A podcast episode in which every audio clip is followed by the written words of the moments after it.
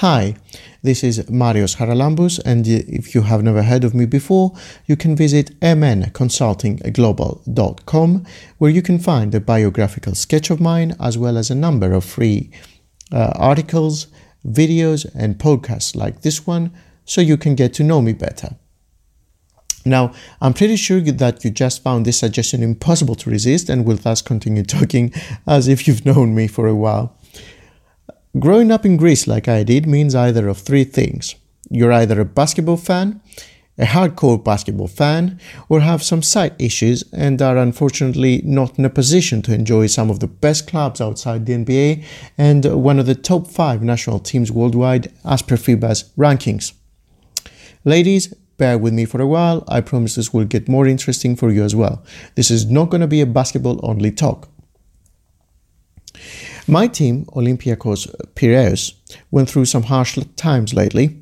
We were up until now in the first or second place in the standings of the EuroLeague table, and we dropped all of a sudden to the fifth after four consecutive defeats. What alarmed most people in the basketball world, however, wasn't the fact that Olympiacos were suddenly losing.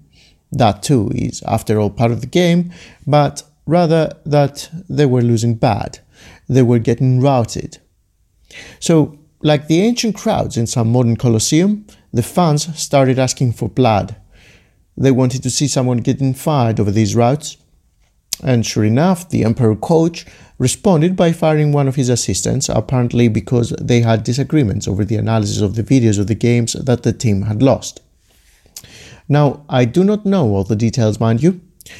I do not know whether the assistant for example, disagreed publicly in front of the players, which would be a sign of disrespect towards the coach, or in private. But if it was the latter of the two cases, then this is one of the poorest yet most common managerial decisions, irrespective of sector of the economy. You think I am exaggerating? How often do you take no, you personally, as an answer? How often do you consider a suggested course of action different than what you have instructed? Are you perhaps instinctively, without even realizing it, reducing the chances of hearing views different than your own by hiring people like yourself? People with common background and experiences, people that you just feel more comfortable having around. You know, when I was in the UK studying for my second postgraduate degree in strategic planning and investments, I had a friend and classmate called Gabriel, or Gabes as we used to call him. Gabes was one of the brightest people I have ever encountered. His ability to get a grasp of even the most complex of situations almost instantaneously amazed me. Even when we ended up on the same solution to a specific problem, I could have been standing for an hour to reach the conclusion that he could reach in minutes. Gabes, by the way, was not British. He was Nigerian. So there came a time that our graduation day was just around the corner, and I asked, So, Gabes, any ideas on which companies in the UK are the best to kickstart a career? Oh, I'm not gonna bother sending CVs to UK companies, bro, he said. To which I replied, Get a hold of yourself, man. You're one of the brightest people I know. There's no reason to fear the competition. No, it's not that, he said. Then? Well, he replied, it's about the potential of a career. Even if they hire me now, I know that the higher up I go, there will be diminishing, diminishing chances for me to get a, a further promotion just because of my background. And I'm not even saying that the British are racist. All I'm saying is that this is just part of the human nature. People like to have closer to them people that are like themselves. In a small circle of local C-suite people, for example, I'd stand out too much.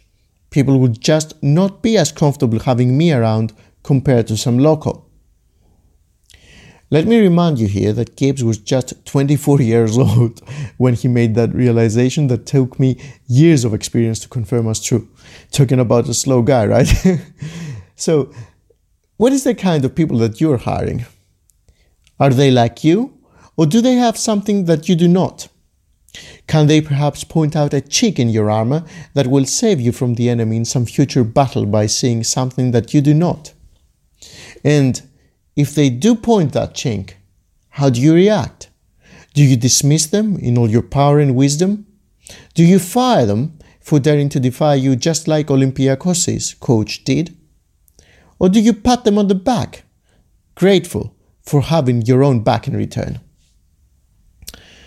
I think it's high time you paid your HR department a visit and went back to the drawing board in relation to your hiring and people development practices.